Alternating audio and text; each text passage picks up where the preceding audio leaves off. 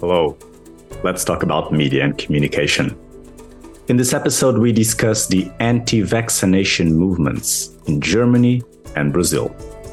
Together with our guest Adriana Amaral from the Unisinos University in Brazil, we look at how these movements use social media to spread misinformation and defy social cohesion. We also address the differences between these two movements and how Brazil's stronger politicization of vaccines has led to a more polarized debate. I'm Rodrigo Silva. Let's talk about media and communication.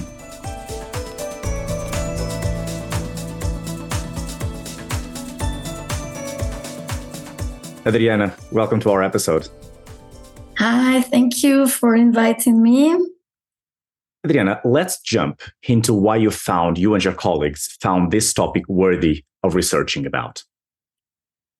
Well, we had this research project between Germany and Brazil, and we were looking for disinformation in digital platforms. But we had another grant specific for from the DFG from, from Germany that was specific to discuss how social media were being spread, the vaccination campaigns were being spread in Brazil. And then we start to look at it.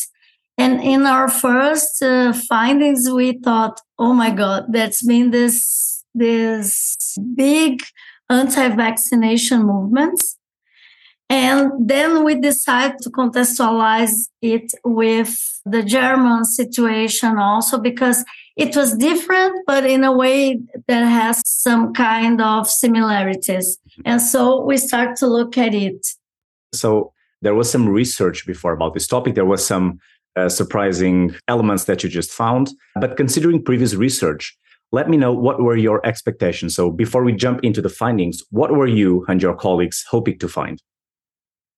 First, because we saw that Brazil was very known because of the high levels of vaccination before. And during the pandemic, we saw that this anti vax discourses and narratives were growing and faster, and especially on Twitter, Instagram.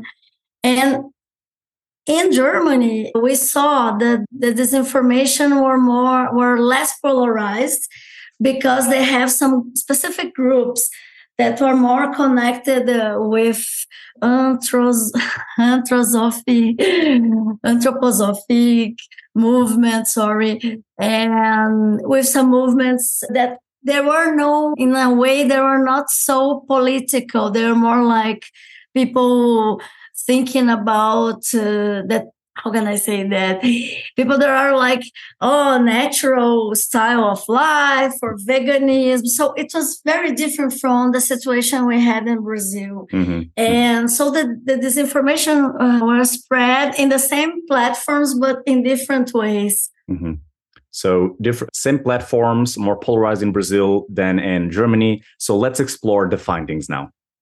So then we started to, so we had this long work of gathering and collect all the data during three or four months. And we started just right when the vaccination started in Germany. That was a bit before and in Brazil a little bit later. And then we discovered that in Brazil, almost all the spread of this information have been have been organized by Bolsonaro supporters or people who were in contact of the government and there were politicians and deputies and senators and also also people from th- that was most unexpected. People were from the health field especially some doctors, some medicals so, uh, that were spreading these anti-vax discourses. And they were discussing about chloroquine, that mm. is that is this pill. So it was very weird. and in Germany, it it was not. It was a movement very connected to some things about oh we have the rights to not get vaccinated and in brazil it was more this oh if you vaccinated you become a crocodile bolsonaro said that so there are lots of fake inventions uh, mm-hmm. uh, about vaccines mm-hmm. and in germany it was more something connected to oh we were worried. This vaccination uh, this vaccine was made very fast. We don't know what is made of but some things were quite the same like the discussion that the vaccines would transform your dna and this kind of stuff. Okay. Yes. And i as i was uh, reading an article and you just told me so these anti-vaccination movements they vary a bit in the context. Some in germany argue for more like the personal rights and in brazil even some health professionals and bolsonaro groups that promote them. My question for you is because it got me curious to how can we explore potential policy impacts of this have you considered this in your study? Well so in in another paper that is about to be published soon we discussed about how the organizations, health organizations, were using these, these digital platforms for information on campaigns, but on vaccination campaigns. But we didn't see, how can I say, especially in Brazil, this worried, at least on the other government, of course, because when we gathered the data, it was still 2002 mm-hmm. and 2022. And so we didn't see this worry about policies mm-hmm. because Brazil was known for his for its strength on vaccination campaigns and dissemination of of vaccination in all around the country and we have high rates. We never had this anti-vax movements. It was quite new. Mm-hmm.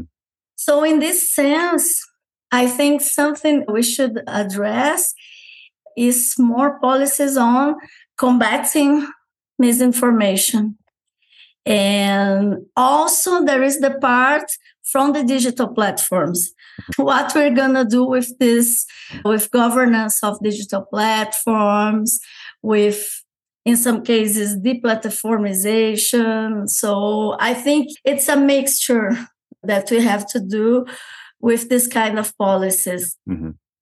a responsibility that should be shared between politicians and the platforms um, yeah. controlling the misinformation what do you think adriana um, after what you told us what do you think researcher, researchers should look at now? So, what's the future research comparing new geographies or new groups, other platforms? So, what should we look at now? I think all of these things, because when we started mm-hmm. this research, we didn't see any comparative. We found some uh, lots of things on anti-vax movements, more in the U.S., more in, in the global North, and so we we saw that there was this lack in the field mm-hmm. and also i have i have been thinking about now about video and tiktok because there's been lots of conspiracy theories that have been around on tiktok and instagram and all the digital platforms they are kind of with video they are more difficult to research because the API is closed and, and there is this also this problem with the digital platforms for researchers that now Twitter is closing. We don't know what is going to do with Elon Musk. Mm-hmm. And all these things impact. So things that are from a political side and from marketing side and mm-hmm. from how these platforms are are ruling the I, think it's a challenge. It's challenging to be researching this kind of things now. And maybe other movements because some people have been researching before like people who believes in the flat earth and these mm-hmm. kind of things but they, we were thinking more on the conspiracy theories or they were more like an anecdote mm-hmm. so now we saw the impacts that were very worried about these impacts and I've been to Fiocruz last year. That is one of the places in Brazil where they research and they did the they did the vaccine here. And they were saying to me, the people from there, that it has impact in other vaccines, not only in COVID. Wow but mm-hmm. for children. And this, uh, oh, one last thing that I forgot. The mm-hmm. last thing is that they are using this, the, uh, the people from the, the right, the extreme right, they are far right, they are using it. Oh, you're using vaccines for the children and it's not safe. Let's protect children, creating a moral pan- a panic for this. And this impact is awful and it's getting in all social classes. It doesn't have to be a person who has not studied. So people from university everywhere. So it's kind of crazy. Of course, a spillover effect to other fields and other vaccines and other groups, of course, other than adults. Do you have any materials that you'd like to share with who's listening to us? Some additional materials for people to further explore the topic? Well, I think that there, there's a material that we have produced that is more more visual and I can leave it to you sure. to distribute mm-hmm. because it's on a PDF that okay. we shared with the journalists.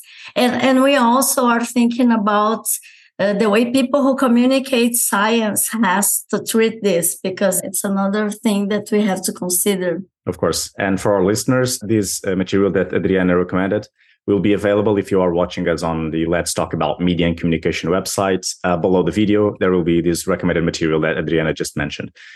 Adriana, let's close this episode with a punchline. So if you could wrap this conversation in one or two sentences, what would it be? Although hard, what would it be? Hard. I think that we have to be very careful with the information, especially information on health and vaccination, that we should consider to take into our lives and to do this, the decisions of our health, our community, because uh, it's a collective sense that we are missing. That's the importance of the social cohesion. So, and these digital platforms, they are not caring about that. Mm-hmm. I think that is the, the punchline. Perfect. Adriana, it was a pleasure. Thank you very much. Okay, thank you. This podcast is powered by Cogitatio Press. You can listen to this episode on the Let's Talk About Media and Communication website, on Cogitatio Press YouTube channel, and whatever gets your podcast.